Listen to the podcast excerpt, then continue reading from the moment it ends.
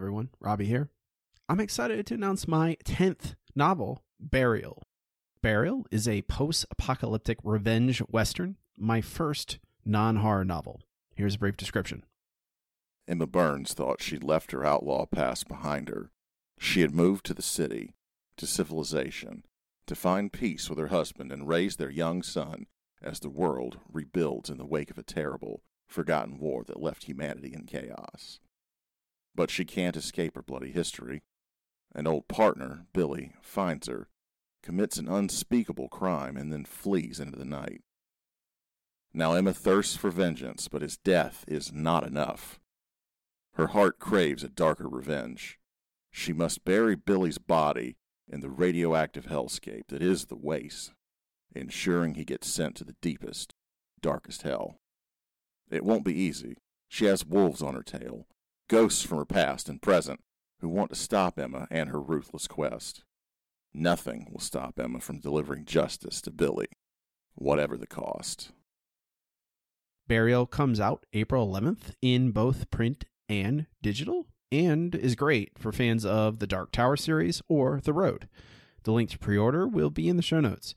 It is my first non horror book, so I'd love for you to support it. It's my best yet. On to the show.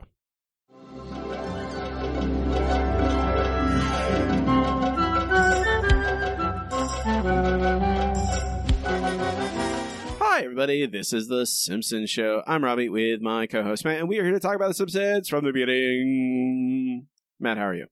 I'm fantastic, Robbie. Let's let's talk about the eternal moon's shine of the what was it, spotless mind? No. Oh, man, you're stepping on. You're, you're already Ugh. stepping on me. Okay, I will introduce the episode properly. You don't have to mangle the title for us for our I know, audience. but I really hated Eternal Sunshine of the Spotless Mind, so I just want to crap on it as much as I can.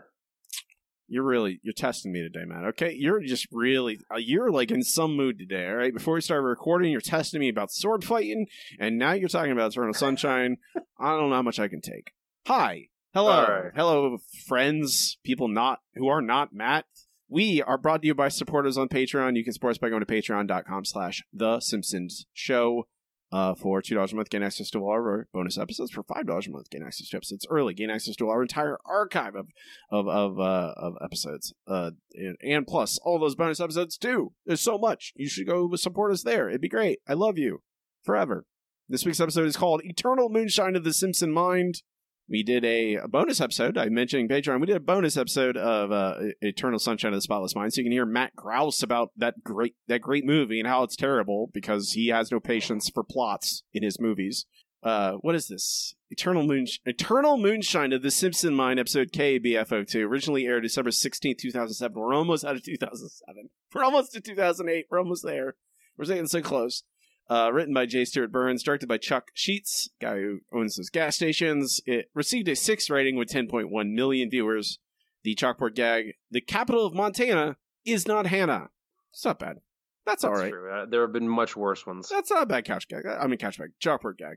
Uh, the problem there is a couch gag. It is the repeat of the Powers of Ten parody couch gag from It both is very long. the Ziff who came to dinner and on a clear day I can't see my sister. Only this time Homer says weird at the very end of it. It is a very long couch gag. Uh, it is very clear that they did what they needed to fill time in this episode, starting with a full intro with a chalkboard gag and this very long couch gag. And there's a multiple sequences in it that are just like you're just filling time now, aren't you? You're not. This is no. There's no substance here. Uh, beginning right away, the very first thing. Uh, we have Matt. Matt, however, Matt, I do want to point out you twice. You said way too long, very long sequences. Both are thirty seconds long, and I don't know if thirty seconds. Just, I don't know. You seem very upset at these thirty second long montages. They're just not funny. Like it's a 30 second Ice Age Matt. parody of that stupid okay, squirrel. Matt. Well, Matt, I'm gonna ask you another question. hmm Did you laugh at anything in this episode? Uh, all right, let me, let me go through the notes. Um, no, no, no, no, no, no, no, no, nothing at all. I I don't think I laughed, but I did find a couple like I got a couple smiles. I think out of me. Oh, okay. I got a couple smiles, like t- like twice maybe. I know that. I don't think I laughed though, but I don't like. So when you say it wasn't funny, I'm like, well, what's the difference between that and everything else in this episode? Like, it's not. This episode is not really a, a laugh riot. Um, but we do begin. At, remember Ice Age? I mean, I have never seen Ice Age, but I know what it was. You've never seen Ice Age, man? Robbie, I am That- not that- an eight-year-old child. Why would I have ever seen Ice Age? Well, here I could give you a, like. Here's you want to know the reason I've seen Ice Age at least four What's that? times. At least four times is uh I was unemployed and I owned I lived at home and my parents had cable uh and Ice Age played all the time on cable all the time and so it'd be on. I mean, that's that's that's fair. That never happened to me. It was on television. Um, it's not very good. Uh, Ice Age was never very good, and I don't know why there's so much of it, and why that squirrel was so like a, a squirrel getting like getting Looney Tunes violence done to him was so funny, and why so many people loved it. But we get a 30 second Ice Age parody here with that squirrel going after a nut, an acorn. Willie kills the squirrel, then is attacked by many other squirrels. Uh, we cut to we we we pan over to Homer, who is passed out in the snow. I here. This is the uh, the, like Matt is gonna. I he seems like he hates this episode from what he's told me so far. I I I don't hate it. I I think it's mostly just okay. It's not good as what a lot of people like point at this episode as like this is the best episode of season 19 it it shows the simpsons can really still do it when they try. I'm like i don't think i'm not going that far but it's not terrible. It's it's like it moves it gets right to the story. We start right away with like we get this ice age bit. It's 30 seconds long. It's not five minutes long. It's not six minutes of an inciting incident. We go directly to homer and him unraveling pulling on the threads of this mystery which takes up the entire entire episode. There's no B plot.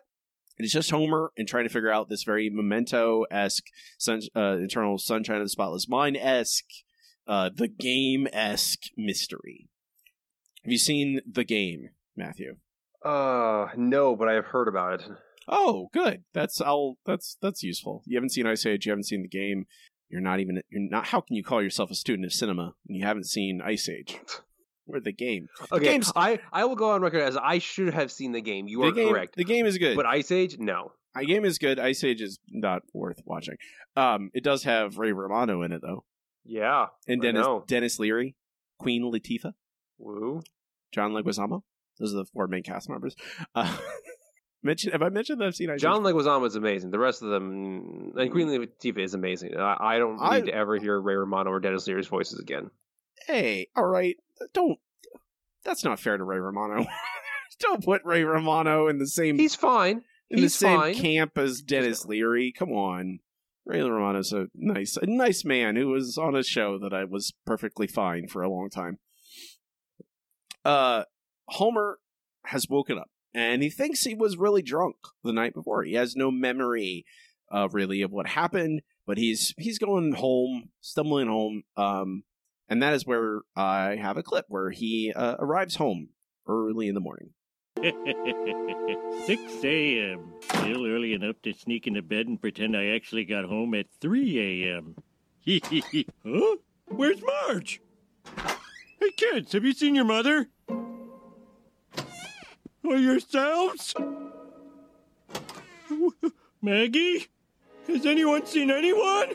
Oh, of course, they must all be taking a family bath without me. Save some such for Daddy.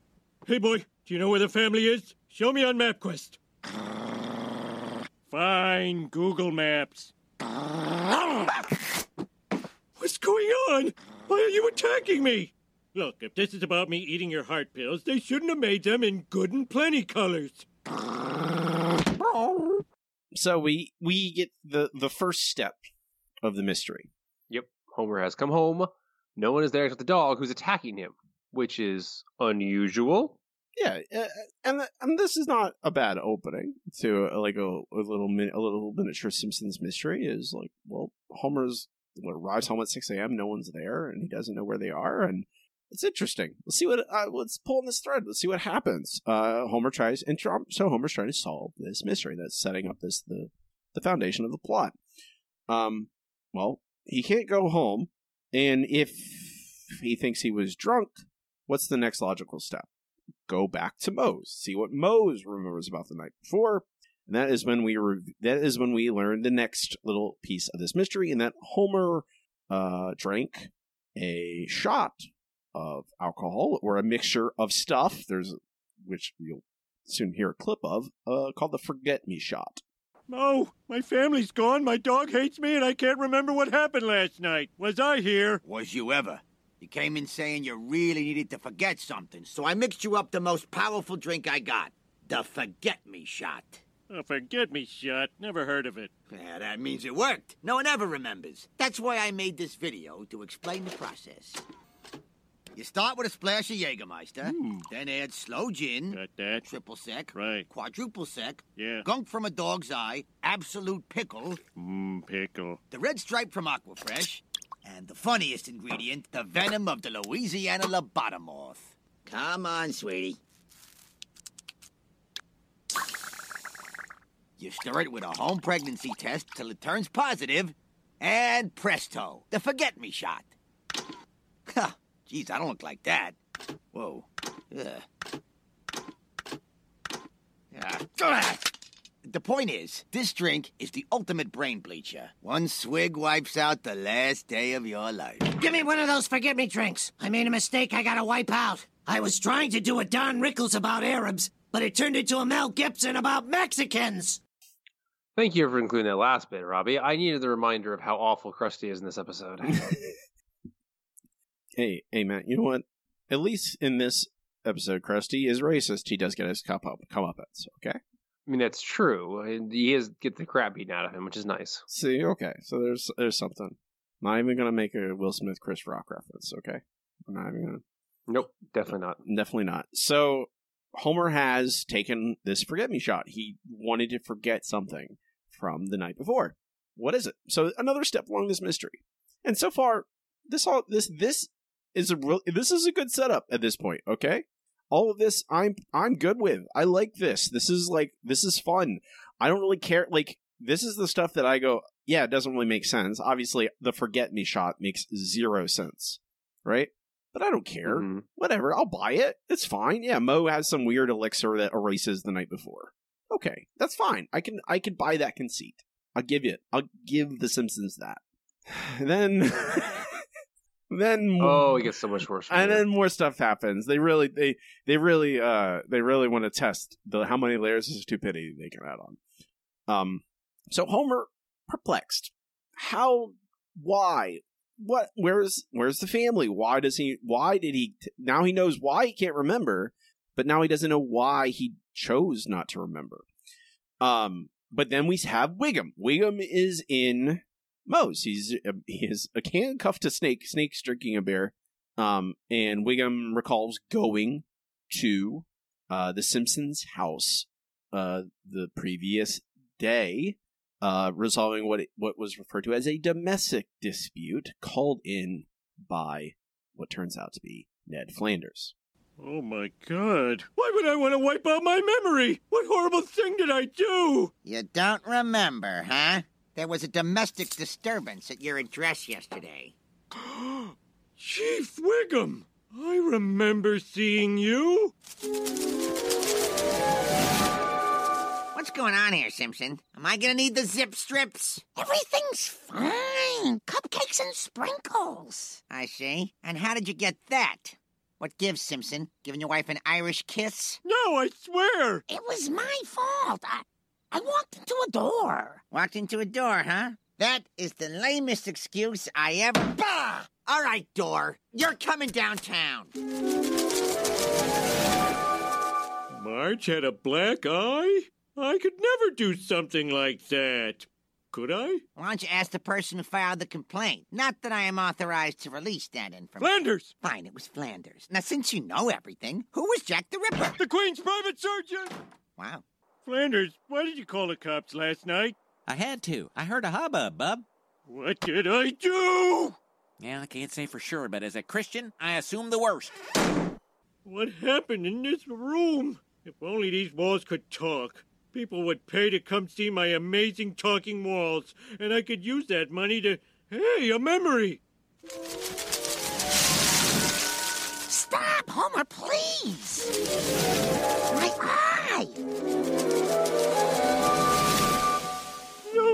No, it can't be. I would never hurt Marge. I'm a good man. okay, Matt. Uh huh. Let's let's let's start this. Okay. The the the the, the problems start start peeking through. Well, I mean, involving Chief Wiggum was always a bad idea, and then making this a domestic disturbance was, was somehow the best they could come up with. okay, so one, my, my biggest problem. I don't know my biggest problem. They're all about tied, probably. All the problems I have with this, they're not. I don't have bigger problems, but Mhm. one, if Homer doesn't have his memories, he shouldn't have his memories. Okay, stick to your stick to your guns about this. Okay, Yeah, the whole uh, memories randomly coming back just kind of makes this it's very pointless, I it- guess. it's very arbitrary, and that's my problem with it. Is very much like, well, you're clearly just bringing back the memories that you want us to sh- want us to see, and later on, they even we even go to he goes to Doctor Frank to see his memories, and it, he's already seen his memories. Why does he need to go to Doctor Frank when he already is remembering things? So it's very much like, well, why does they involve the Doctor Frank stuff at all? Even though I do like the Doctor Frank stuff, I'll be honest. But, like, well, yeah, they do it because they want to sow intrigue. And you're like, well, what you would, I would do, you would think is like, well, you have Homer talk to other people uh, who do have their memories, and they would say what they saw, and it's all incriminating and it's all awful, right? And if you want to paint this picture of Homer have done something terrible, and that's why he erased his memory because he felt so bad about it, then you have to have other people bring in their memories, and you don't reveal any of his memories until he goes to see Dr. Frank. You you stick to your guns with the conceit of the episode. But they make but then this is connected to what you just said, Matt. That that make this about a domestic dispute. As the, the very that's a very kind way to say it. Domestic domestic abuse. Um where they they want the audience the, the the essential question of his mystery and what Homer is ultimately trying to find out is did Homer hit Marge and give her a black eye? And that is a problem in multiple ways.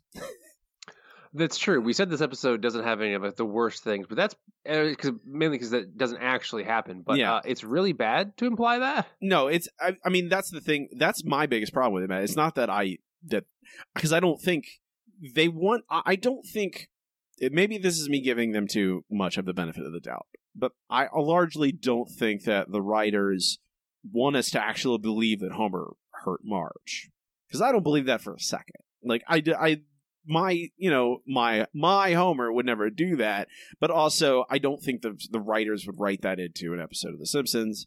Uh, even they, I think, would think that's a bridge too far.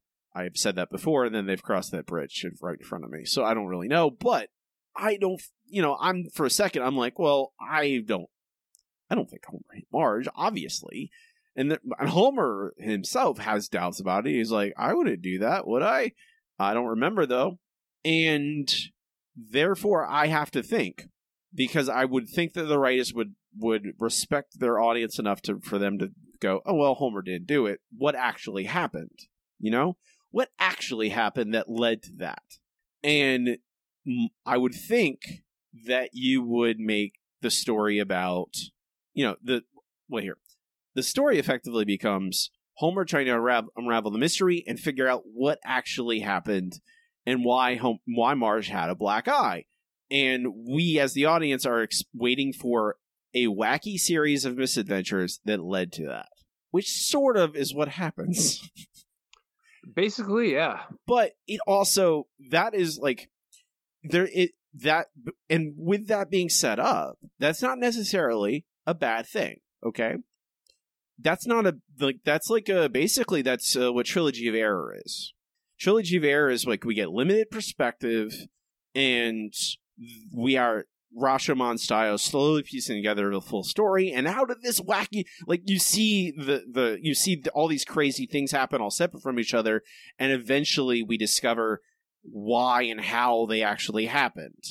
And that works in Trilogy of Error because tonally it is wacky. It is it is a it is it's like it's a mad mad mad mad mad world. You know, like it's that kind of like oh like zany madcap adventure from different perspectives. But that the trilogy of error works because it has that tone basically all the way through. Homer loses a thumb, and it's not a big deal because the tone supports that it's this is Looney Tunes, this is Three Stooges. He'll be fine. We'll get that thumb back on. It won't be a big deal by the end of the episode. Thankfully. Thankfully. But this episode, tonally, is very serious. Well, yeah, because it starts out with a domestic dispute. Homer, uh, Homer's family is missing. You're like, oh, that could be kind of playful. You know what's going on here. Uh, but then Homer, it, it comes out that Homer actually wanted to forget all of this, and then we find out that oh, Chief Wiggum was involved with a domestic dispute. In Homer, and it gets horrifically serious, and you're like, what is going on here? It's almost whiplashy. And it's very much confused tone basically for the rest of this episode until the very end when we start to reveal everything even though that still doesn't make a lot of sense even though they try and make it as much sense as they can um but it's this tone like well it's being treated very seriously like it is the game like it is memento. Both those movies are in very dark very serious film about the darkness inside of man in things like like you know like it's like that kind of vibe. And you can't do that story when we aren't when i have not for a second believe that homer actually hit marge. This is some going to be some sort of weird miscommunication and the reason he forgot he, he purposely forgot stuff is going to be ended up being lighthearted which is what it ends up being but the tone doesn't match it i didn't include the second part of krusty being racist in the clip Matt, Thank you. of him talking about pinatas okay and i didn't include that at all i cut that out you're welcome Fantastic.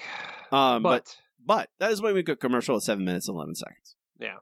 So now we're going to get to uh, where this gets truly wacky. And actually, honestly, like Robbie said, the bit with Frank is not as bad. We're going to get to that uh, because it actually has something to do with the movie. So we go to the nursing home uh, where Homer has decided the next step on his journey is to go see Abe. Why? I don't know. yeah this I mean, Robbie. why why Abe? Why Abe? That's like this is the this and there's these are there, there are these little steps along the way, Matt, where you're like, why like why would you go to Abe? Why wouldn't you go to someone who's more connected to the family? Uh, wouldn't you go to like why wouldn't Somebody you, you see every day, Yeah. rather than somebody you. It seems like you don't uh, like at all. or visit every month or so? Like yeah, it's it's very arbitrary. Um, I it ultimately doesn't matter because it's just to get him to Doctor Frank, but still, it feels. It, again, it doesn't feel like they're trying. It feels like they're purposely like for mystery like this to work. Homer has to really like you watch Memento, you watch the game. Those people are incredibly invested in the mystery they're trying to solve, and they're doing their best. And they are their work in like it's a thin line whenever you're writing a mystery, where you have to make obviously your protagonist has to fail a bunch at solving this mystery before they solve the mystery effectively. You know, before you get the reveal of, oh, there's the truth. They're going to have to fail along the way, but you have to camouflage that. You have to, have to kind of make an illusion about, oh, well, they're trying, but but it, it keeps squirming out of their grasp, and you have to just you have to pull your your audience along to make them feel semi satisfied, but never make it feel like the the the our point of view character, our perspective character, Homer in this case, is basically just being they're having the writing staff write him as a dummy on purpose because they need to fill time. But that's what this Abe stuff is. Just filling time, especially with Yeah. the, the Glee Club. Oh boy, ever. Yeah, so like Robbie pointed out, uh, this is a 30 seconds of uh, some teenage Glee Club members who do not want to be there. Um, and then Abe agrees to hope, help Homer if Homer punches an orderly who made Grandpa mad, uh, which Homer does, and then realizes that Abe realized, oh, that's the wrong one. That's the one who saved his life. Ha ha, it's funny. Someone got hurt, uh, and it was the wrong person. That's hilarious. so they go to Dr. Frink, uh, or sorry, Professor Frink, because Frink has a machine that will let you relive your own memories. Uh, because again, that's what the plot requires. Uh, there's lots of uh, jokes about old people uh, and the kind of things they're remembering because they just want to remember yesterday. They don't want to remember things from their childhood or things they you know forgot with the shot. Uh, and there's a long sequence where Frink describes how horribly painful this experience is going to be for Homer.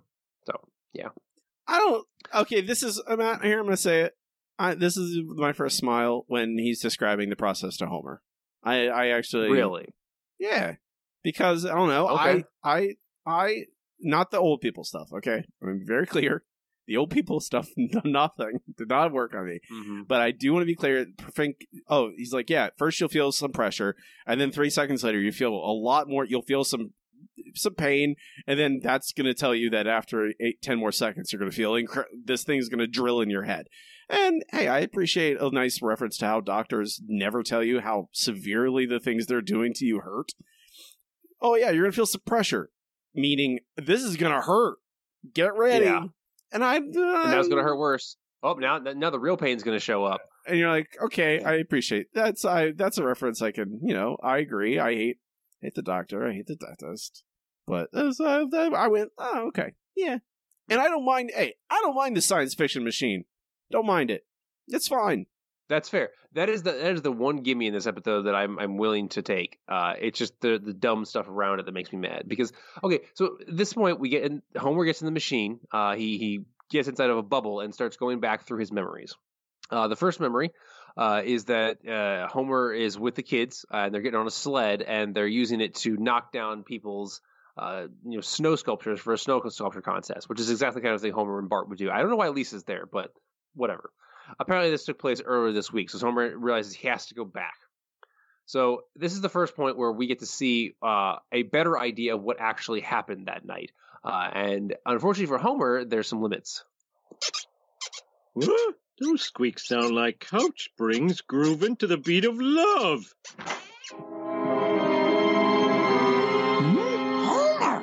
Wasn't expecting you. Hey, what's going on here? Oh, Homer, I didn't want you to find out this way. Another man with my wife in my house on top of my TV guide? I gotta find out who that guy is, but I need help. Someone like Bart, only smart. Lisa!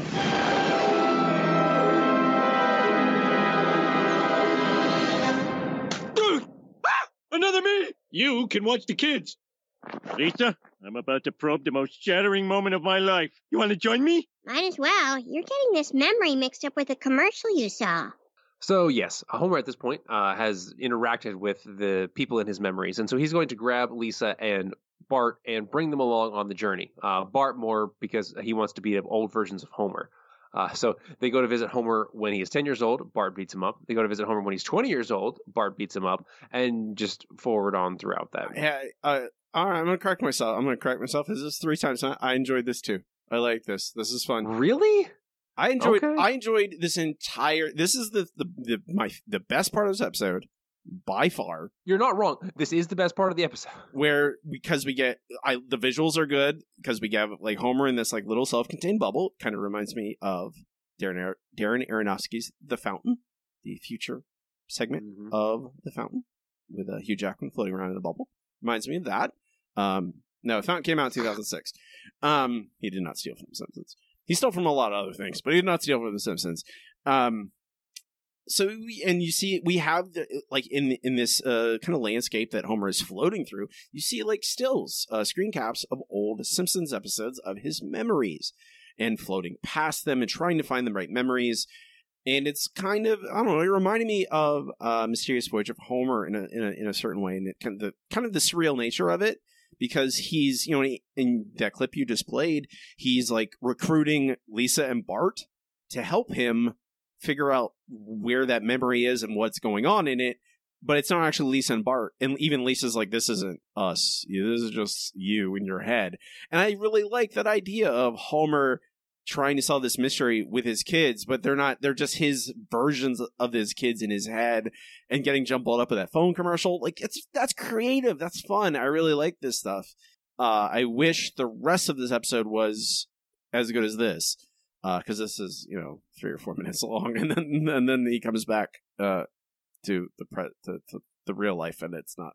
It becomes utter nonsense. But and this is this is I will say this also, Matt. This tonally is more fitting to what I think they are trying to do than the tone of the game or Memento or whatever.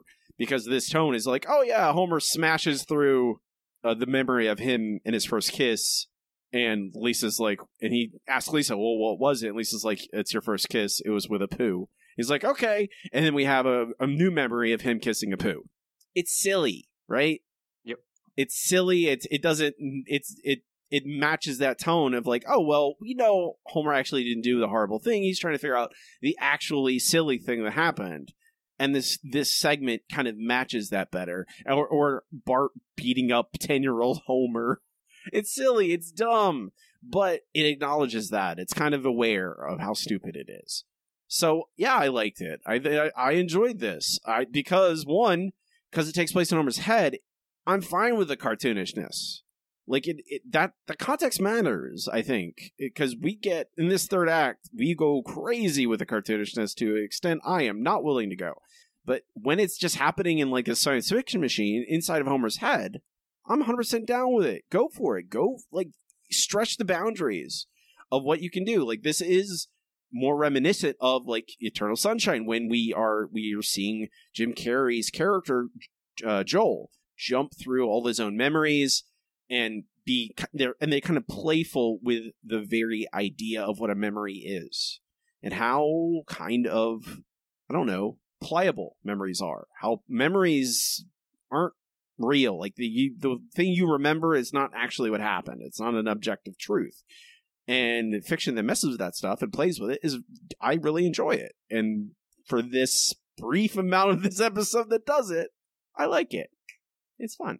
You're right. Uh, this is this is by far the best part of the episode. It's interesting, and I am okay with the premise. I mean, the middle of this episode, the, the act two, thankfully, the act that I get to do is the good part of the episode. the lead up, uh, I enjoy the part where Homer is trying to figure out what happened, and then it gets weird and dumb. But then we get this part where he's going through his memories. It's okay, and then it gets dumb again at the end.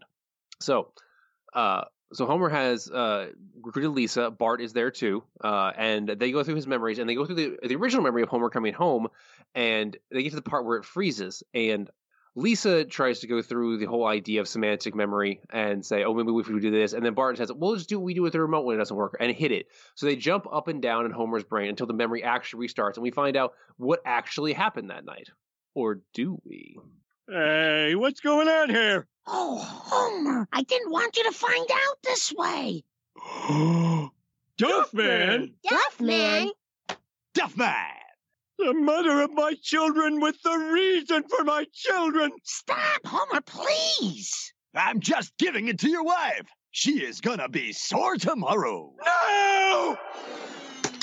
Your stupid invention made me realize my life is worthless! Uh, Well, if you can't stand the neural activity, stay out of the neural activator. I was- So yes, this is how Homer now remembers it. He remembers that Duffman was there and that Marge and Duffman had something going on. So Homer leaves Dr. Frank's office, Professor, Dr. Frank, Professor Frank's office, and goes to what is I, exactly the bridge I- from It's a I- Wonderful Life. I, well, I was going to say, Matt, I think you can call him Dr. Frank. He's professor. I can, but that's not the character's name. I mean, I'm sure he has several PhDs, but I don't know why did I, I can't remember. It's Professor Frank. I, mean, I was calling him Dr. Frank. I don't. I don't think it's, it matters. It's okay. Yeah. So Homer goes to throw himself off the bridge from It's a Wonderful Life, and that's where we fade to black. Why? Why? Like, this is the most perplexing thing to me, Matt, in the entire episode. Like, of all the things you could lead to, this, like, it's screaming to me that this is supposed to be wacky misadventure. So we end the second act with suicide attempt. Uh-huh. It's such To be fair, he doesn't. He, he hasn't attempted anything yet. He's just sitting on the bridge contemplating it when we end. Well, that's what I mean. Like that's the thing, Matt. Like the the the here immediate solution to this. Homer doesn't go try to commit suicide. Homer goes to talk to, talk to Duffman. That is what he would do. He tries to get to Duffman, and Yeah. Duffman. or tries Duff- to get to Marge. I mean, well, he doesn't know where Marge is. See, that's the thing. Like, and I could buy that. That's fine. He can't get to Marge ultimately because getting to Marge is the representation of the solution to the puzzle. So he shouldn't get to Marge until the end of the episode. I bel I agree with that. But you should he should try and get to Duffman, and Duffman is and you get and getting to Duffman is incrementally closer to what actually happened. Like, oh, he saw Duffman in his memory. He knows Duffman was there. I need to talk to Duffman. What is going on? Because and ultimately, Homer should never believe that Marge is cheating on him.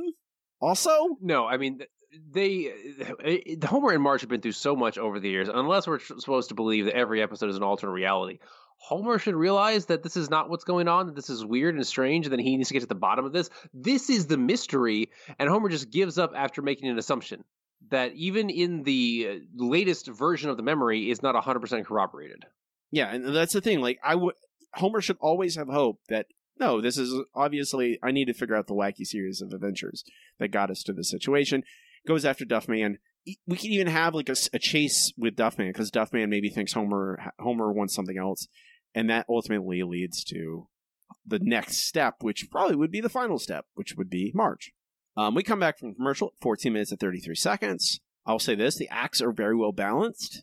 Yes, As well? once. they're not like one weirdly long one. and the the plot moves okay there's no there's not a lot of side tangents here it is largely on brand on focus on task.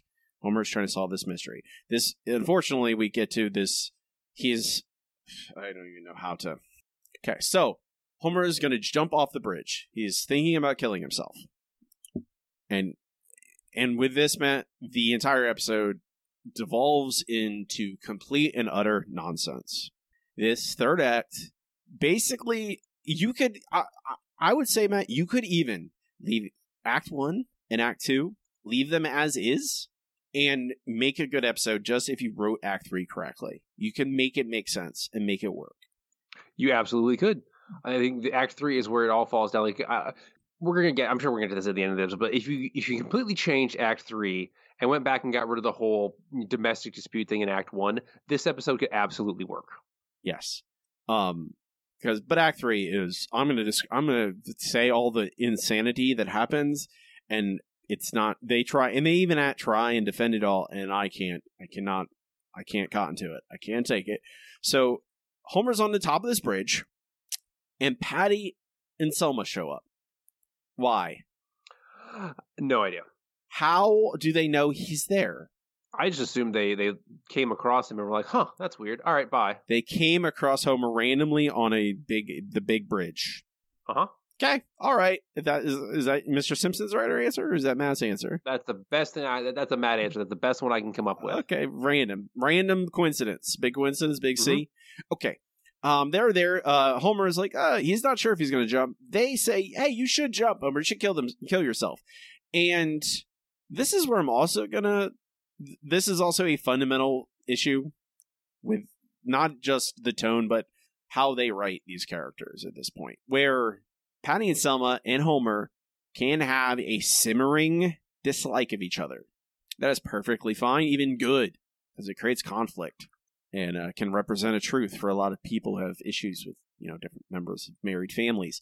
But when they outright are murdering him, it is that is very bad, and it immediately destroys any suspension of disbelief I had left. Any bit about it left I had of this episode, any suspension of disbelief, it is gone because I immediately like, well, I don't. So Patty and Selma are murderers. That is literally because Homer ultimately, ultimately Homer doesn't jump, Matt. Well, Ultimately, Homer goes, "No, I shouldn't jump. That's that'd be dumb." And then Patty and Selma push him off the bridge. hmm That is murder, guys. I cannot emphasize that enough. But it's into the water, so it's totally cool. Ah, okay. Okay, Matt. I don't like I don't like that is murder. And it's just like uh what am I supposed to do now? What am I supposed to do now that Patty and Selma are just like, yeah, we would kill Homer if we could. We got an opportunity Which to kill admit Homer. to later on, because uh, I'm just uh, uh, pulling Robbie's chain here. Uh, because later on, they actually say, uh, Homer says, "Oh, you guys knew this was down here, so I would be fine when you pushed me." And they go, "Yeah, we did," making it very obvious that they just wanted to kill Homer. They wanted to murder a man, and it's very much like, well, why are you making the characters of your television show sociopaths, psychopaths, murderers? Uh, why why would you just casually do that? Like Patty and Selma are characters I actually still have a lot of affection for. Um, they are characters that are have done a lot of very interesting things. Of course, a lot of them are in the golden years, but still, they are middle aged unmarried women uh, who've had uh, kind of interesting uh, episodes about them. and exploring things that you don't really see on television very much, and especially at the time. And sure, they dislike Homer. I dislike Homer sometimes. I get it, and they are a, a like a nice welcome uh, counterpoint to Homer's behavior sometimes, and the fact and Homer oft, oftentimes gets to redeem himself by being nice to them. Ultimately, they're great characters. I Patty and Selma are great. Why would you do this to me? Why would you make them murderers? It one, it makes it, it makes me go, well, the rest of this episode is null and void, effectively, because you centered the, the the story around your these two kind of just middle aged women who work at the DMV. Oh, they're also killers. Okay, I gotta roll. I'm rolling my eyes. I don't know if you guys can hear that through the microphone. I am rolling my eyes so hard with all of this. Homer's falling, uh, presumably to his death, because this is like a hundred feet up. At that point, water is concrete. Homer would die, or or Matt, he would hit the water and not die, but would drown. Yes, well, and be very hurt because so yeah. Because uh, for those of you who are unaware, uh, water is very hard when you're falling from high up. So don't just switch to jump into water from a very uh, high uh, height, I guess, and and not get hurt because you will get very hurt. Yeah, I I don't think our I, am assuming our audience knows that, but I'm just going to make it very clear. Um, and if they are, if and if the Simpsons writers are banking on that, which I don't think they are, because they allude to the fact that this would this this is going to kill Homer. They think this is. Yeah. They obviously expect this to kill him. Um, his life flashes before his eyes, and this is how they. Fi- this is how he finds out the truth, Matt. Uh huh. This is how he finds out the truth because it, it triggers his memory. Someone doesn't tell him what happened; it triggers the actual memory. But what does that shot do if it doesn't actually erase his memory? Then I guess it only erases it except in cases of you know life destroying danger. Yeah, that's the thing. Like again, they kind of undermine their own conceit, their own premise is like, oh well, it actually doesn't erase it. I know he's already had multiple memories break through, but this is just a full complete memory.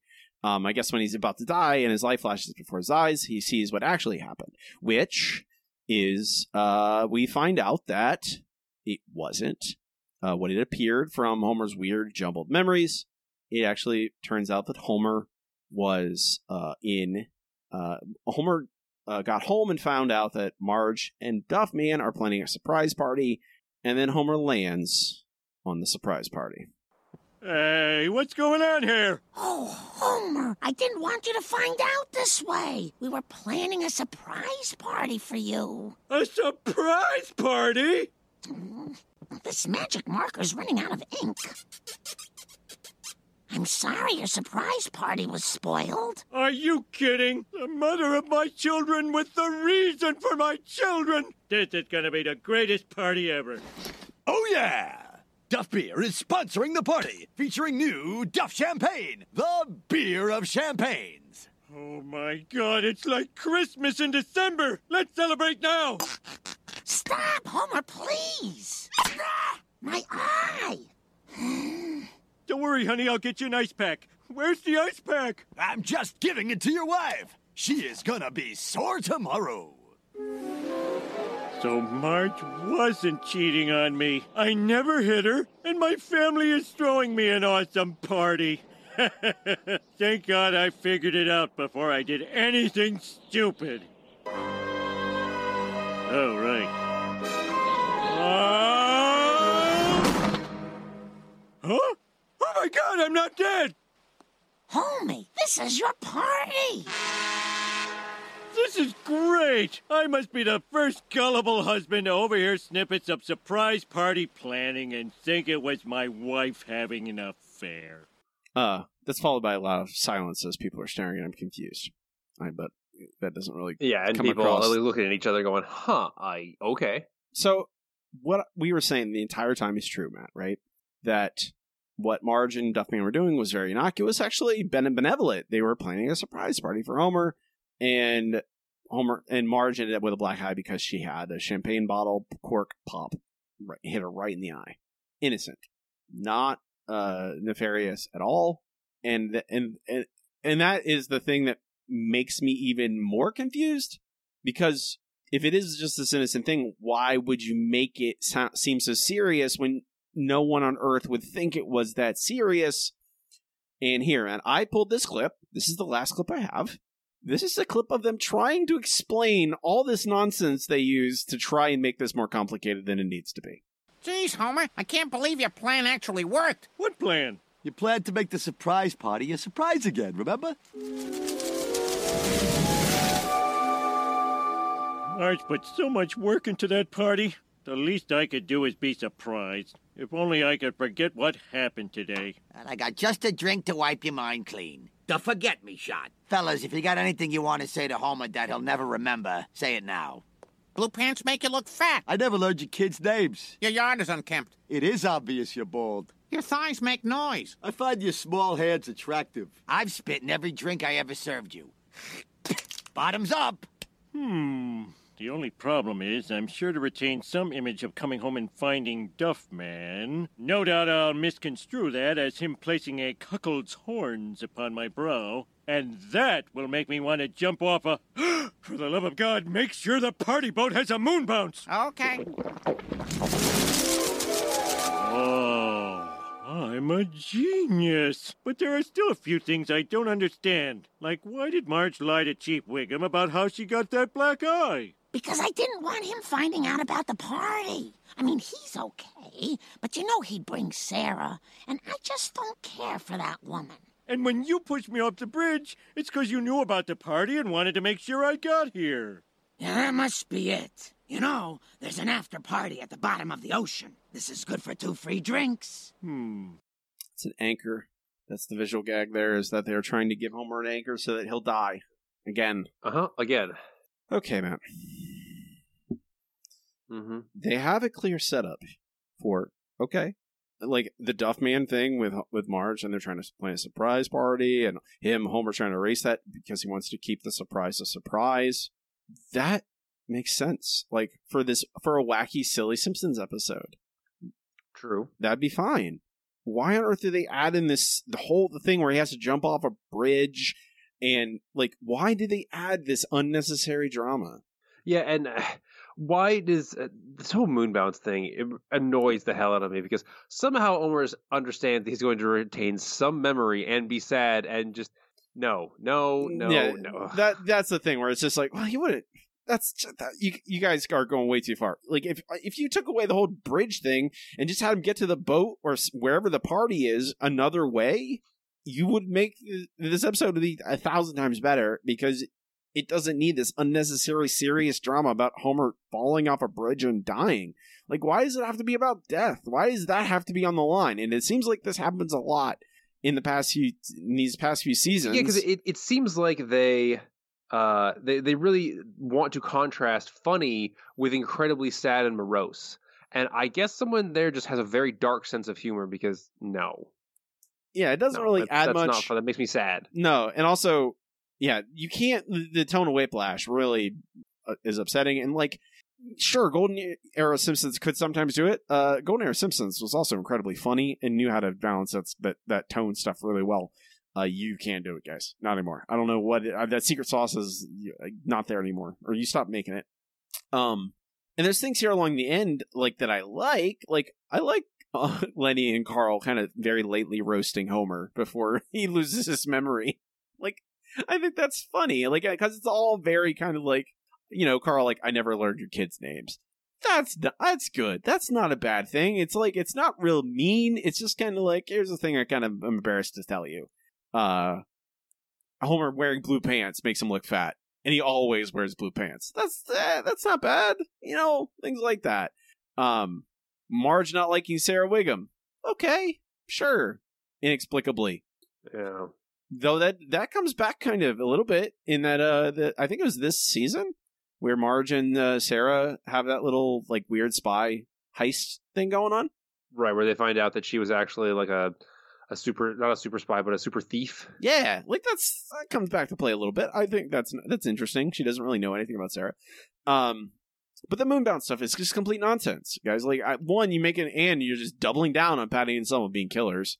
Guys, they absolutely want to kill Homer. Okay, cool, thanks. They can't. You can just like, they can make jokes about Homer being dead, and they can be mean to him.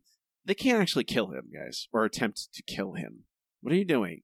Um, and then we get. I didn't pull the clip of the final scene, of this is, but it's where uh, because Homer now and it and, and it does end on a little bit of a sweet note, which I I'll applaud that honestly at this point. Like anything that is just like hey, it's nice.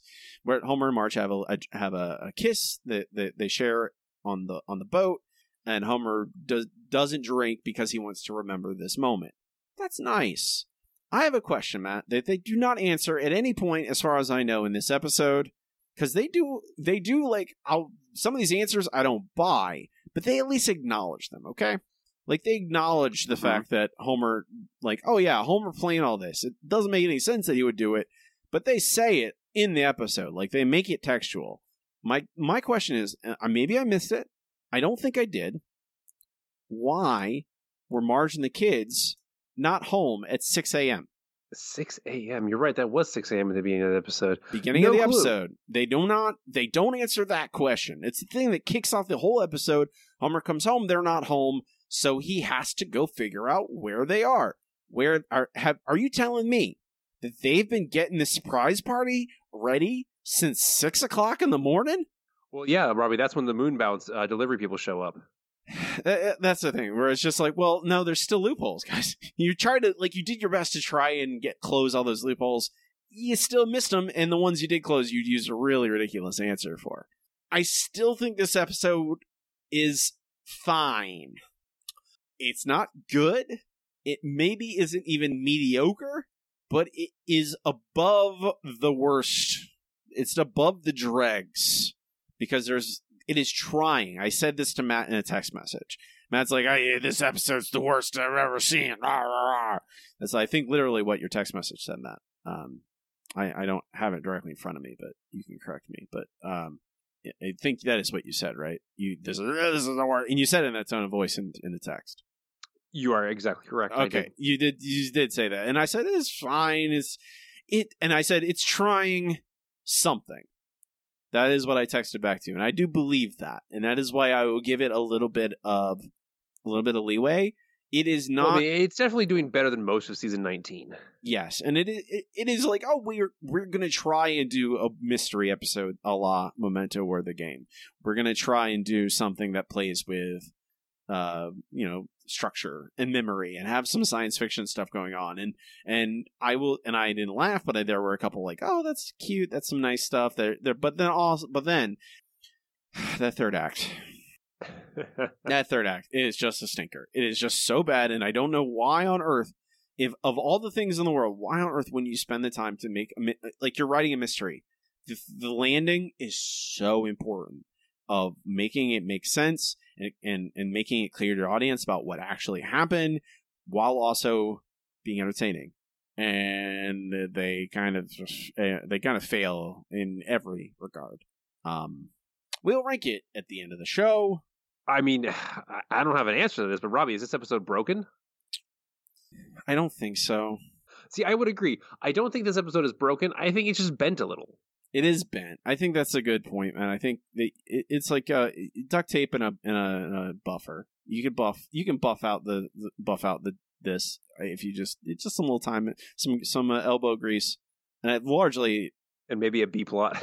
I mean it does I don't think it needs a B plot. I think you just I don't think it needs one, but it is, it is obvious that they re- they needed to fill time because that whole domestic dispute thing in the beginning is awful. I, I, I- you know, we a full intro plus a very long couch gag. It just mm. I mean, I think that's the thing. You just take out it, obviously you take out the you make it Homer embarrassed about something.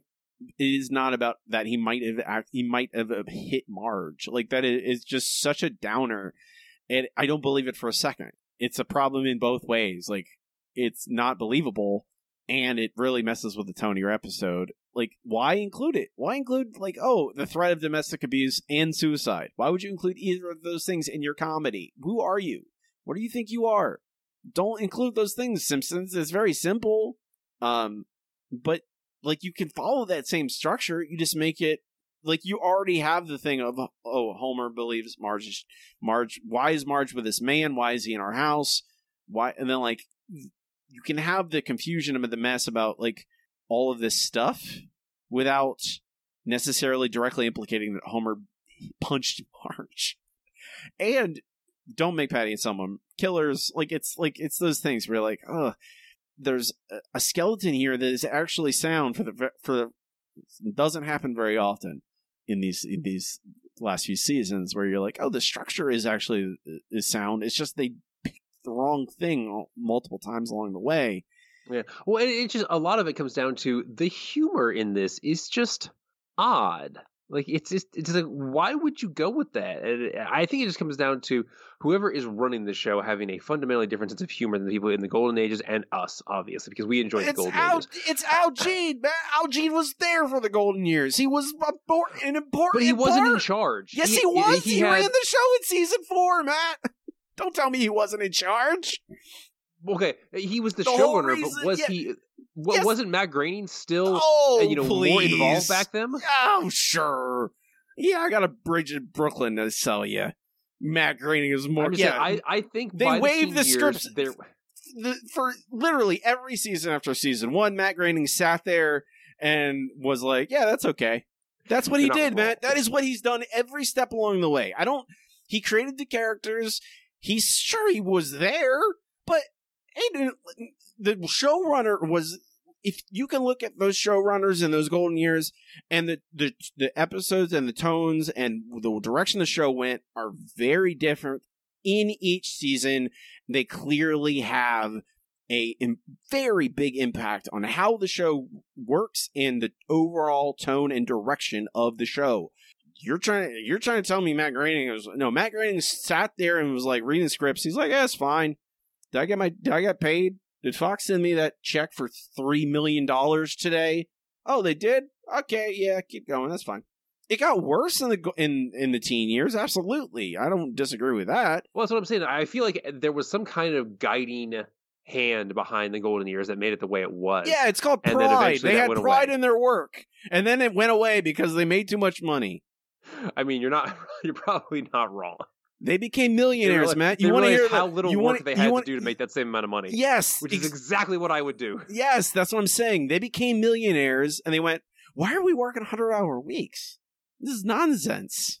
I'm saying, I mean, that's the that's the up top people. Like that, that that is. I mean, it's that's Matt Groening, that's Al Jean. The voice actors, I don't blame as much, but it's certainly like the, I think the voice actors. I was thinking this the other day. The voice actors multiple times would be like, "Hey, give us raises. Our show is really popular, really, and we make we make Fox and Matt Groening lots of money. Pay us." And I'm fully on the aboard there. They're like, "This show's garbage now, but if and if you want us to still be on it, you need to pay us. Give us raises." And I'm like, "Yeah, I would do the same thing."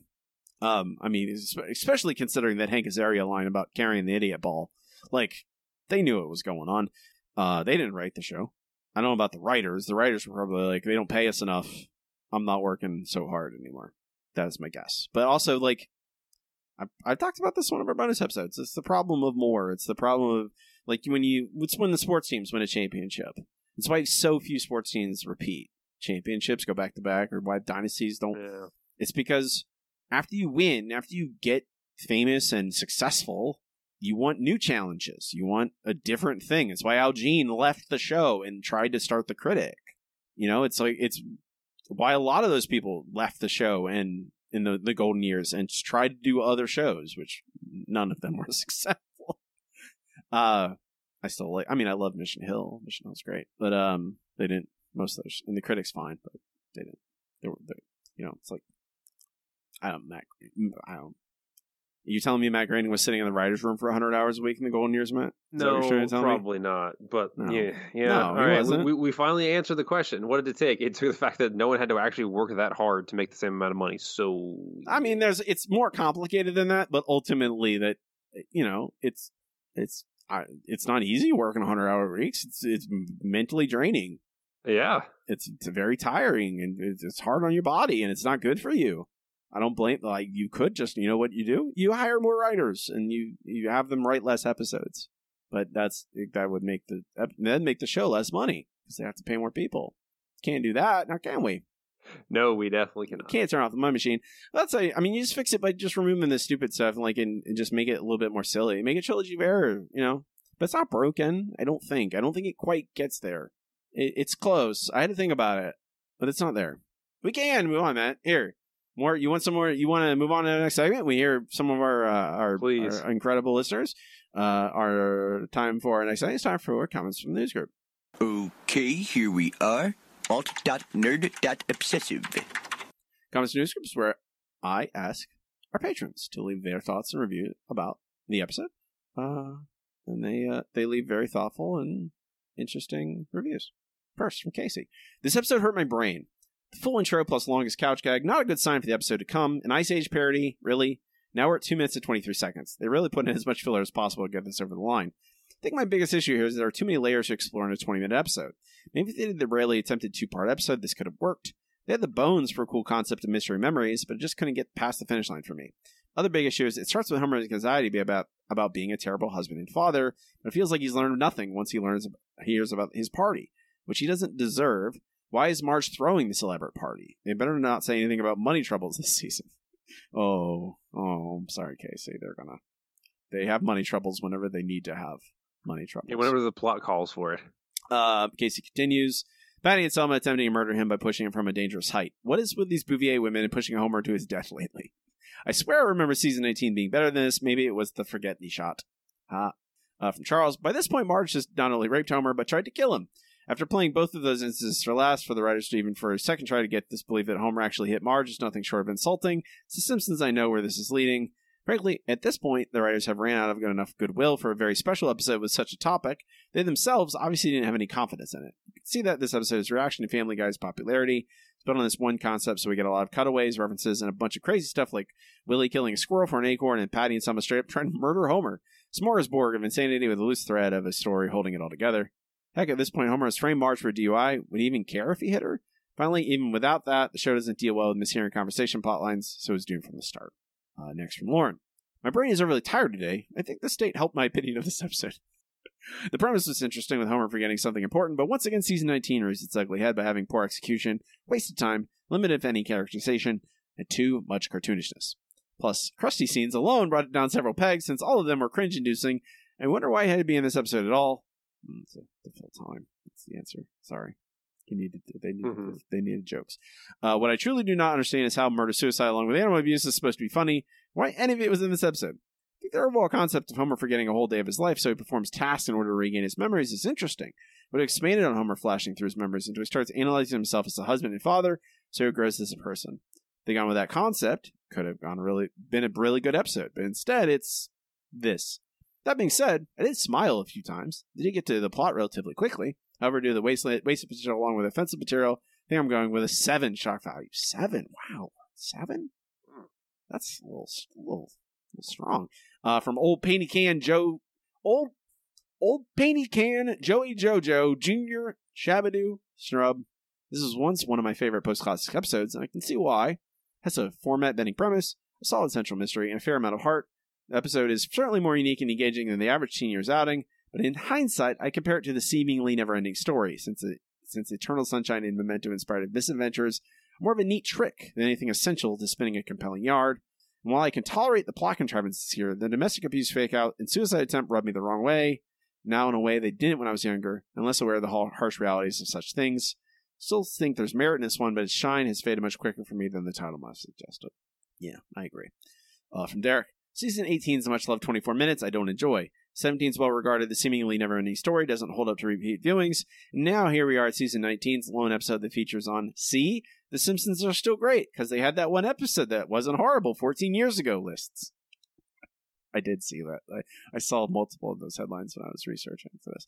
Uh, I don't know. This was the Fable Modern Classic. I'd heard it would could would wow me. When I finally watched it a few years ago, it didn't do anything for me. Don't get me wrong. I like the intrigue.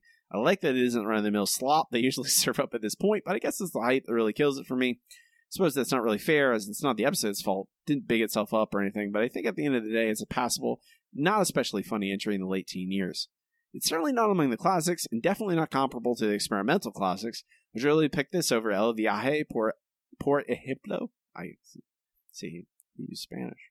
He's I, I see that. I see yes. that. Because reputation would suggest that it could easily be a toss up between the two, in my ever so humble opinion. If you think that, then you've eaten one strong ass watermelon insanity pepper. No, I don't. Anyone's comparing this to El Viaje, they can, they're crazy people. That's nonsense. There's not even that's not even a comparison. Uh, from from Melissa. Okay, let's start with my biggest problem. Patty and Selma literally try to murder Homer. I'm sorry. What? However, I was really captivated by the whole forget me shot plot at the beginning. The whole machine thing kind of ruined the plot for me, to be honest. They'd be cool if they did homage to Memento in some form, like Homer finding notes, maybe not written on himself, maybe from Marge to some party planner, maybe in a voicemail from someone RSVPing to the party. Obviously, I'm not fit to be writing a show, but I don't know. I just didn't like them randomly throwing in Frank's machine as a plot device. Feels like they forgot for, they had the forget me shot idea and didn't know how to move along the plot. Like always, they had a beginning, an end, but no middle. Kind of disappointing. I could see them doing a whole whole lot more with this plot. From Tim.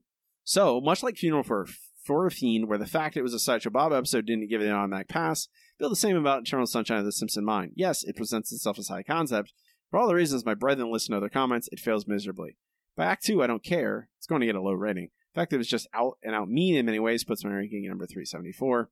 And finally, from JJ, much like the seemingly never ending story, this episode is often considered a standout of the season, coasting on the fact that it's high concept. That does admittedly make it more interesting than most of season 19. Certain teen season hallmarks still stick out, such as Patty and Selma actually trying to murder Homer, plus the giant leap of logic that the moon bounce would be passing directly under the bridge the exact moment Homer fell. Did Marge know that was going to happen? Did the family know Homer had erased this memory, or had they been out preparing the party since 6 a.m.? If you pick at it too much, things start to fall apart.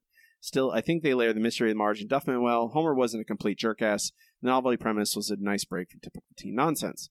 Now, if only they can make everything make sense. Ah, there's the rub. Let us move on to our next segment. It's time for listener question of the week. Let's try one more number.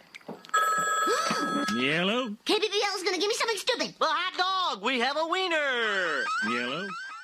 Our listener question of the week this week is what is your favorite mystery film? Uh, tons and tons of great answers. Appreciate everyone who took the time. Matt, take it away. Alrighty, first up, we have Casey. An oldie but a goodie is Clue, and is one of my favorite movies of all time. I can watch again and again and still laugh just as hard, but the one mystery that will never have the same impact as my first viewing is Knives Out. Highly recommended for those who that missed it when it was released. Absolutely true, Casey. Uh, from Alex, a really good recent one is Searching with John Cho.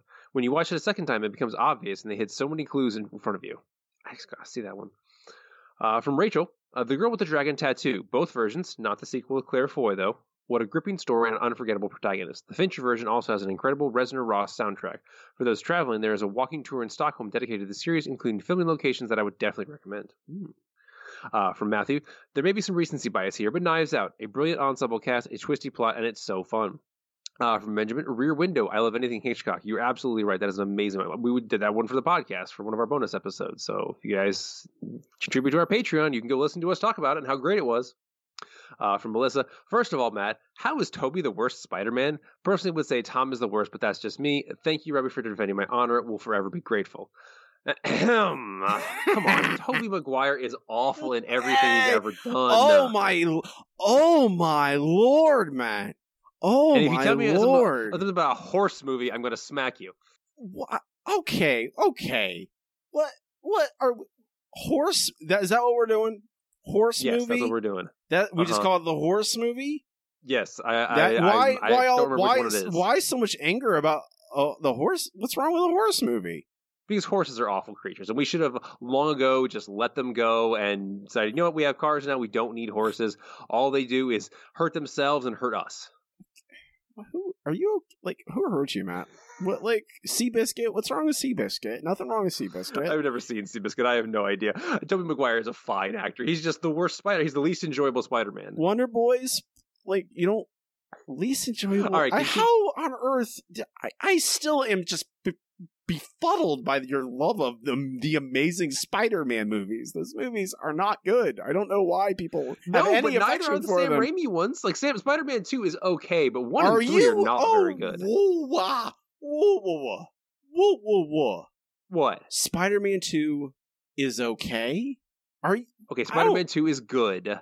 Uh, Spider- Spider-Man Three is bad. Spider-Man, Spider-Man- One is okay. You, you said you hadn't even seen Spider-Man Three last week, Matt. Okay, I don't want to hear it. No, I didn't. I never said that. You did say it.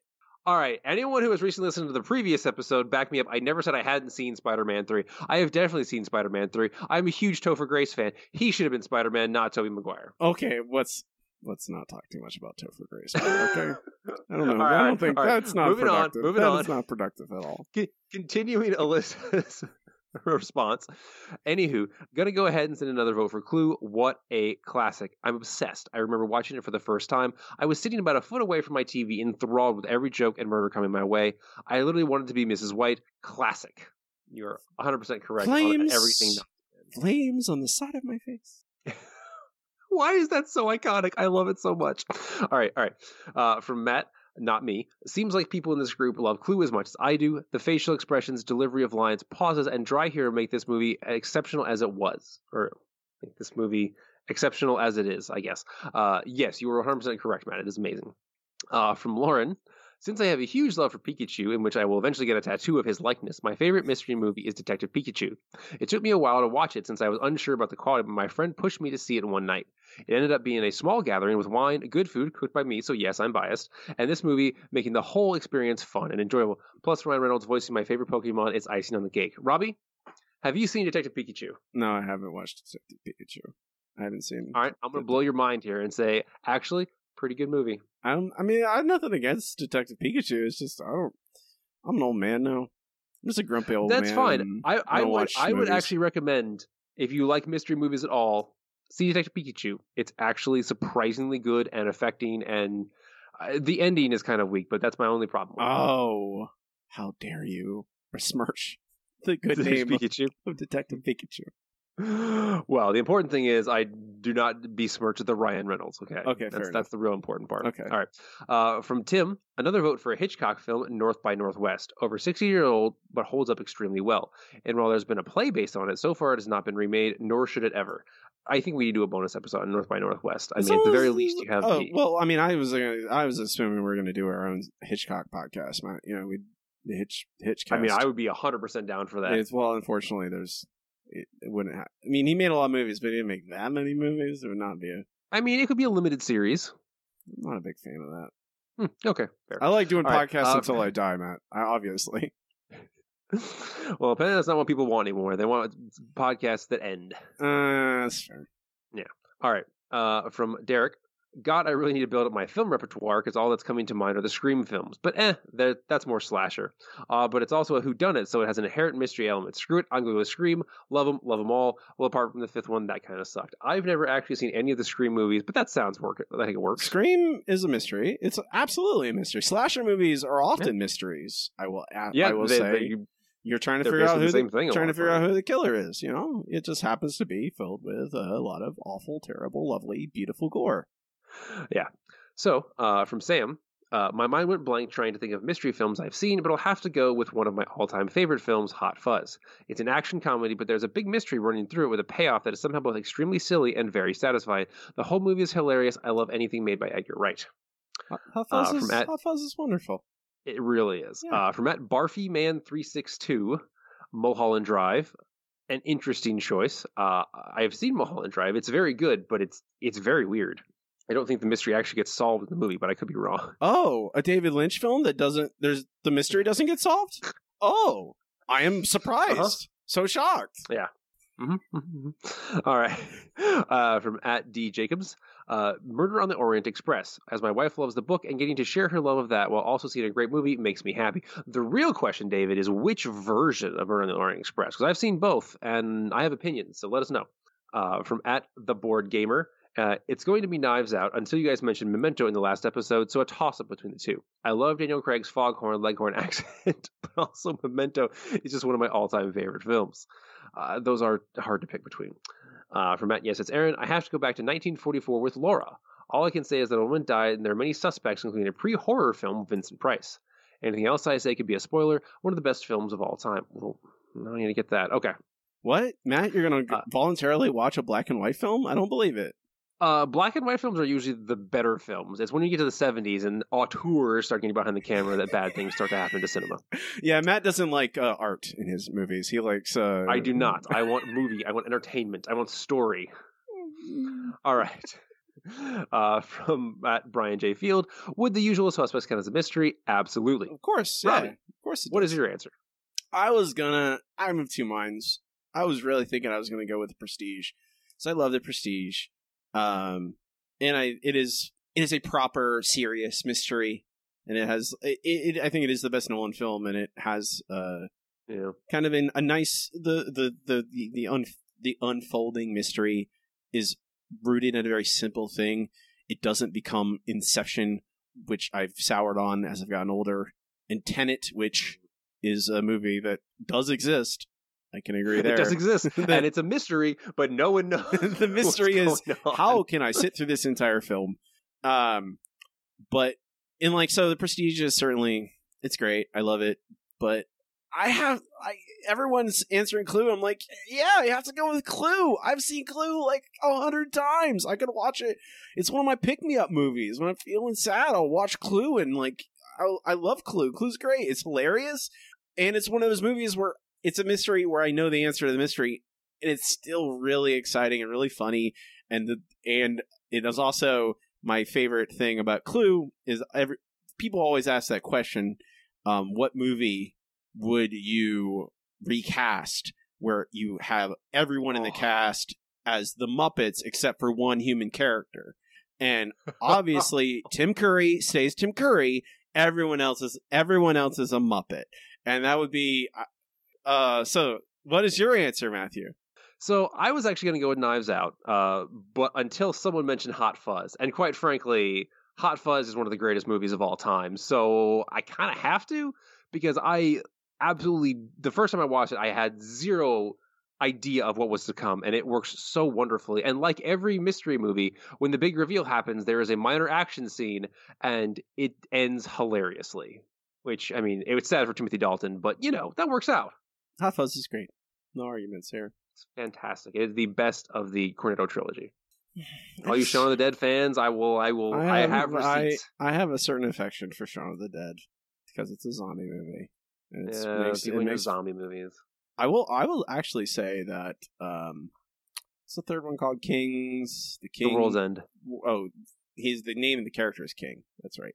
Um, yes. World's End I need to watch it again. is that's it's I, the least enjoyable of the three trilogy. I think. Obviously, I It's the think- most uncomfortable. yeah, but I mean that's the. Re- but I think Simon Pegg's character in that is actually the deepest of any of the characters he plays in Oh, yeah. the three movies. He is that that character is the most interesting of all of his protagonists. The other two are just like uh, a policeman who likes action movies, who, who learns to love action doesn't like movies, action movies who learns learns to love learns to love action movies, and then uh, uh, like a normal working Joe, an average guy whose life is falling apart, but he actually is like a character in the third in that in the the world's end.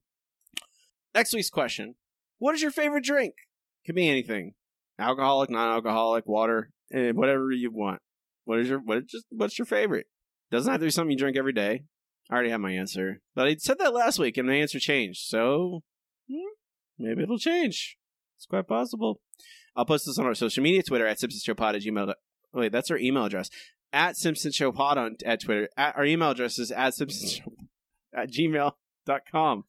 Oh boy, I'm losing it today. Uh, it's Friday. I'm ready to go home. Uh, oh wait, I'm already home.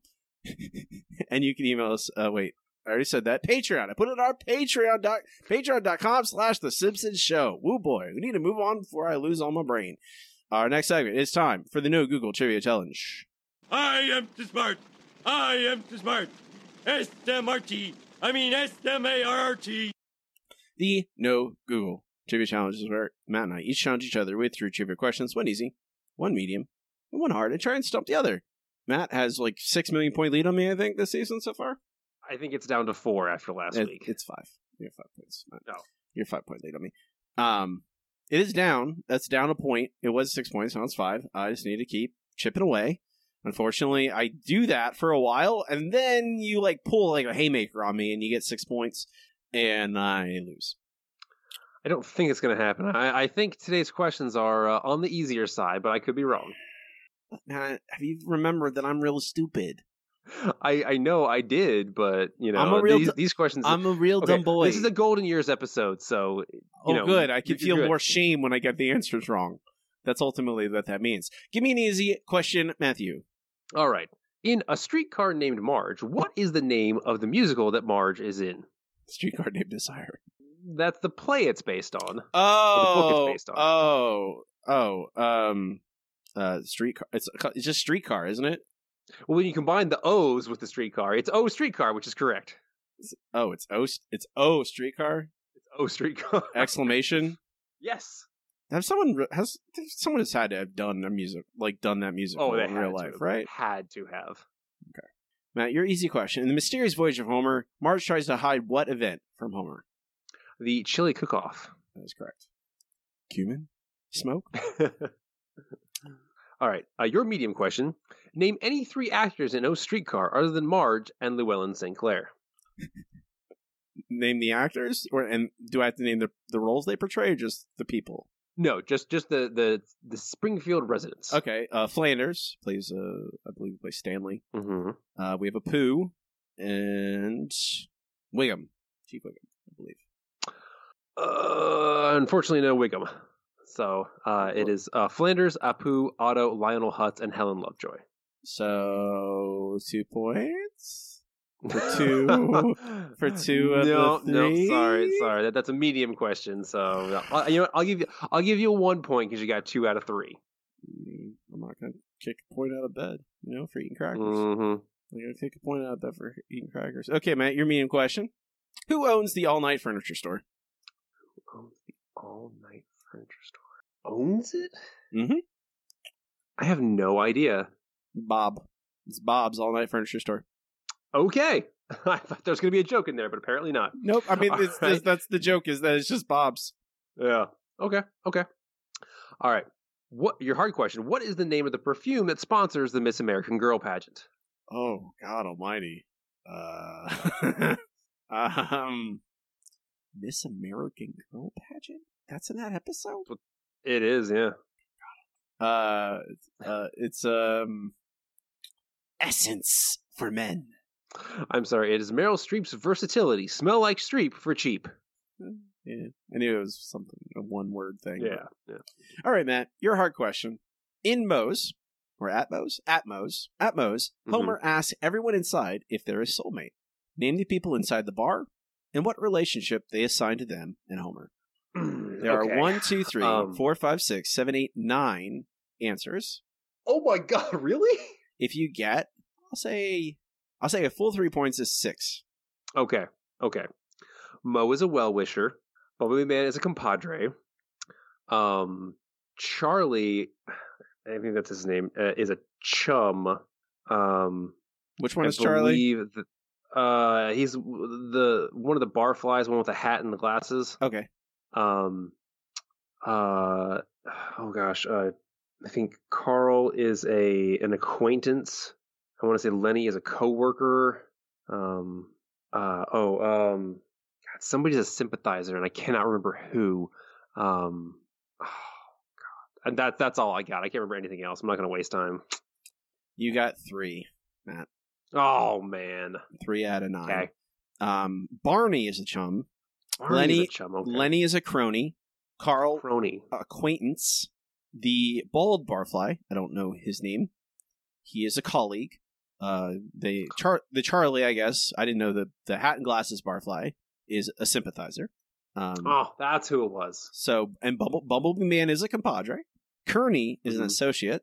Doctor Hibbert is a contemporary, and Moe is a well wisher in that he in that he doesn't Man, wish I, you I knew Doctor Hibbert was there, but I could not remember what he was. well wisher in that he doesn't wish you any specific harm.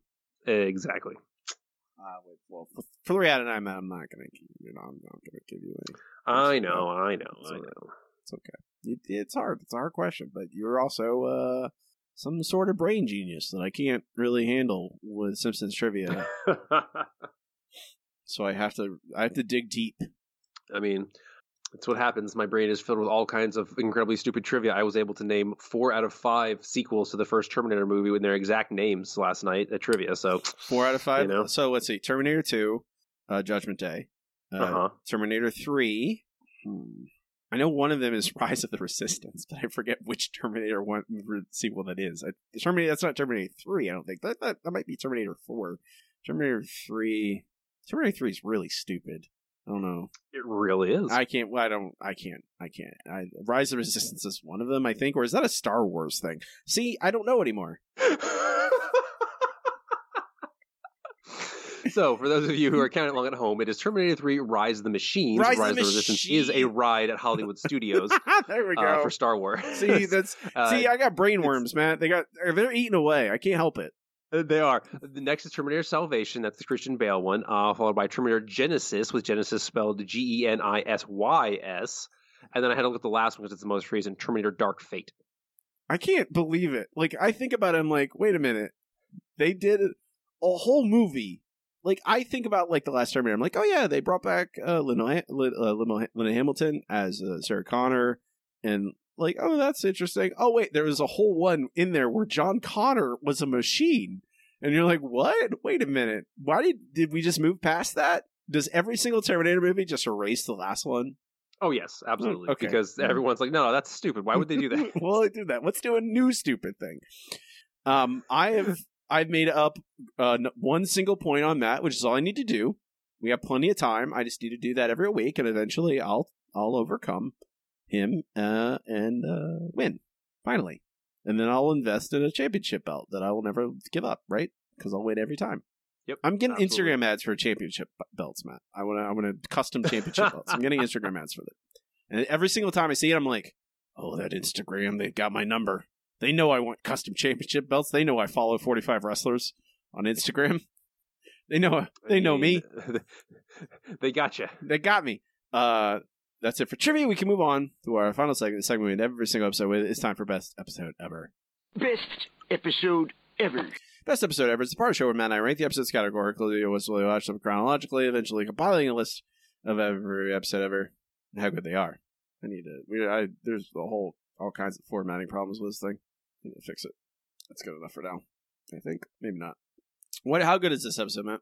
I mean, you have brought me slightly around to it being better than I thought it was at first. So uh, it's definitely out of the, the basement. I mean, honestly, looking at some of these, like, what the hell does that? I, mean? I messed. just- I messed everything up. Don't. Don't. You really messed it up because I, I- can't see.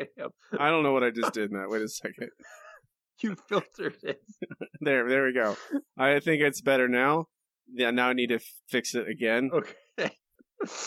okay. I clicked No, on the. I clicked So- on the wrong thing. I'm sorry. I apologize. Yeah, for you were trying to filter my, my post golden years. I'm ranking. under pressure. All right, thing. we're recording. I'm trying to do things, two things at once. My brain doesn't okay. work like that. Okay, okay, okay.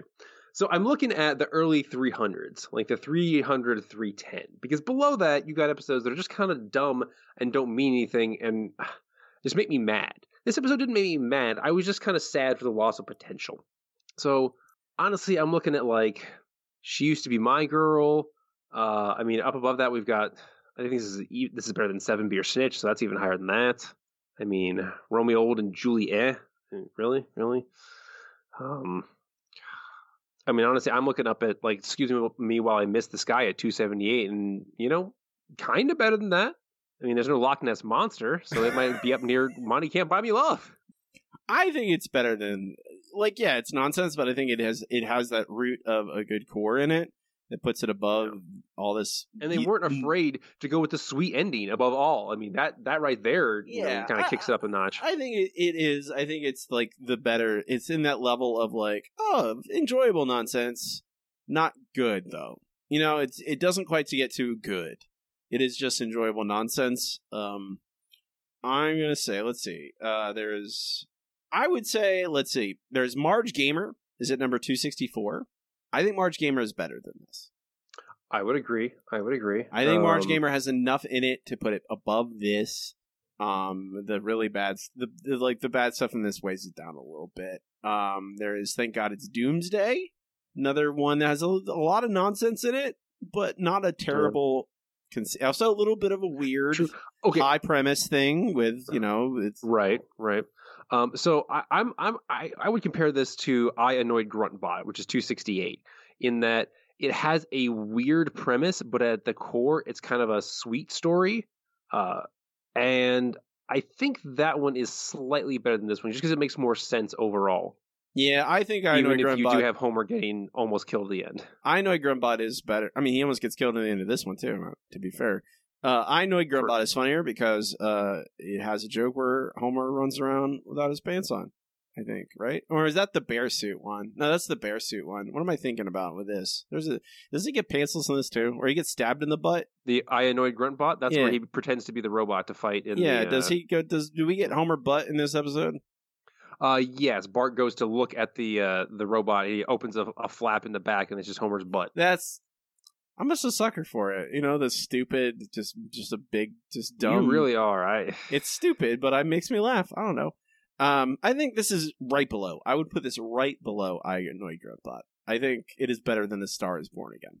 It's certainly better than Simpsons Bible stories. Oh, for sure. Yeah, So that's okay with you, Matt? that works for me. Okay. So that's a new number 269 uh, on our list. Is Eternal Moonshine.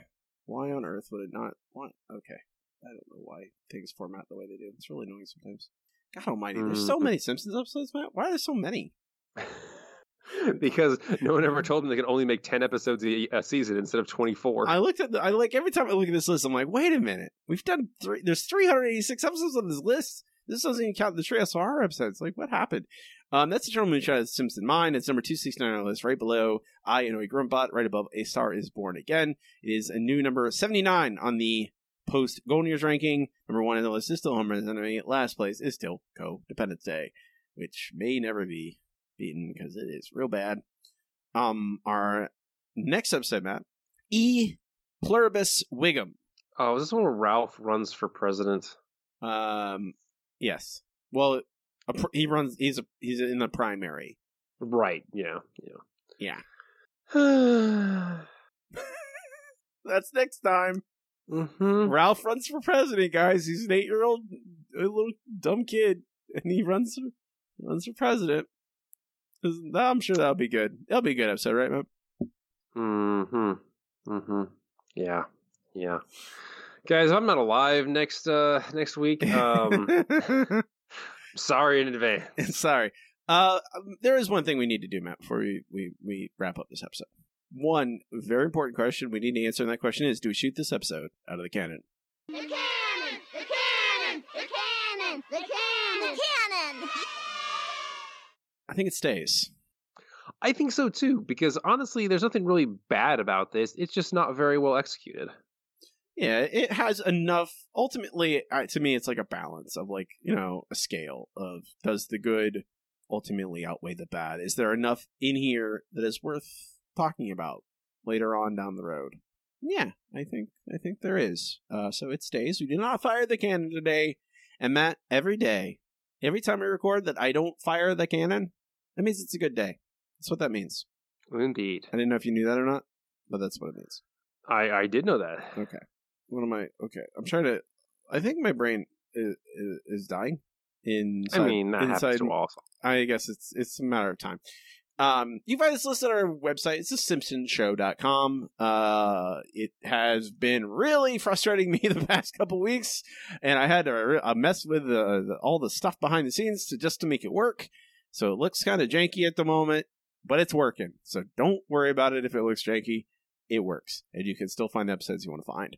Um, everything else is there still. Um, if it doesn't work, first reload it. It's, I mean, I'm really having trouble with WordPress backend.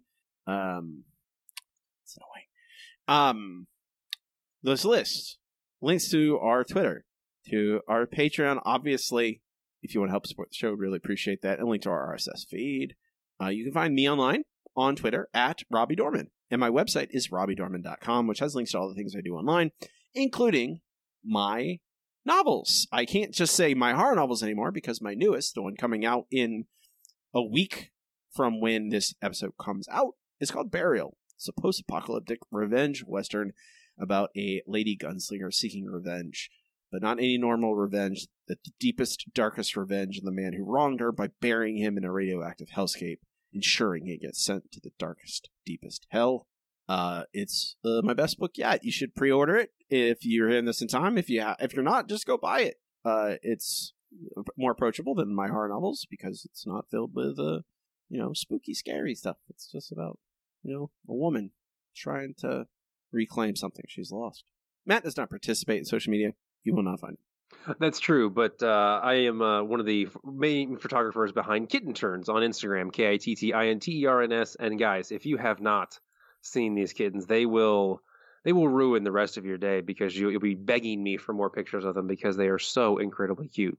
Not great at eating, but really good at being cute. So check them out, and if you're in the area, you can uh, you can capture one of them. You just have to have the right Pokeballs. Uh, I have just one simple question about the kitten turns Instagram.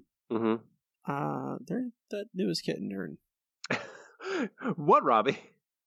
Eh, it's not a kitten. Are you sure? I mean, I, I, I mean, she's probably closer to a mama cat, quite frankly. But you know, She's not a cat at all. That's a that's a that's a, that's a, one of them opossums. Are you? I mean, I thought a possum was just a breed of cat. All right, I'm Robbie, and I'm Matt. and keep watching this. Uh, Shh.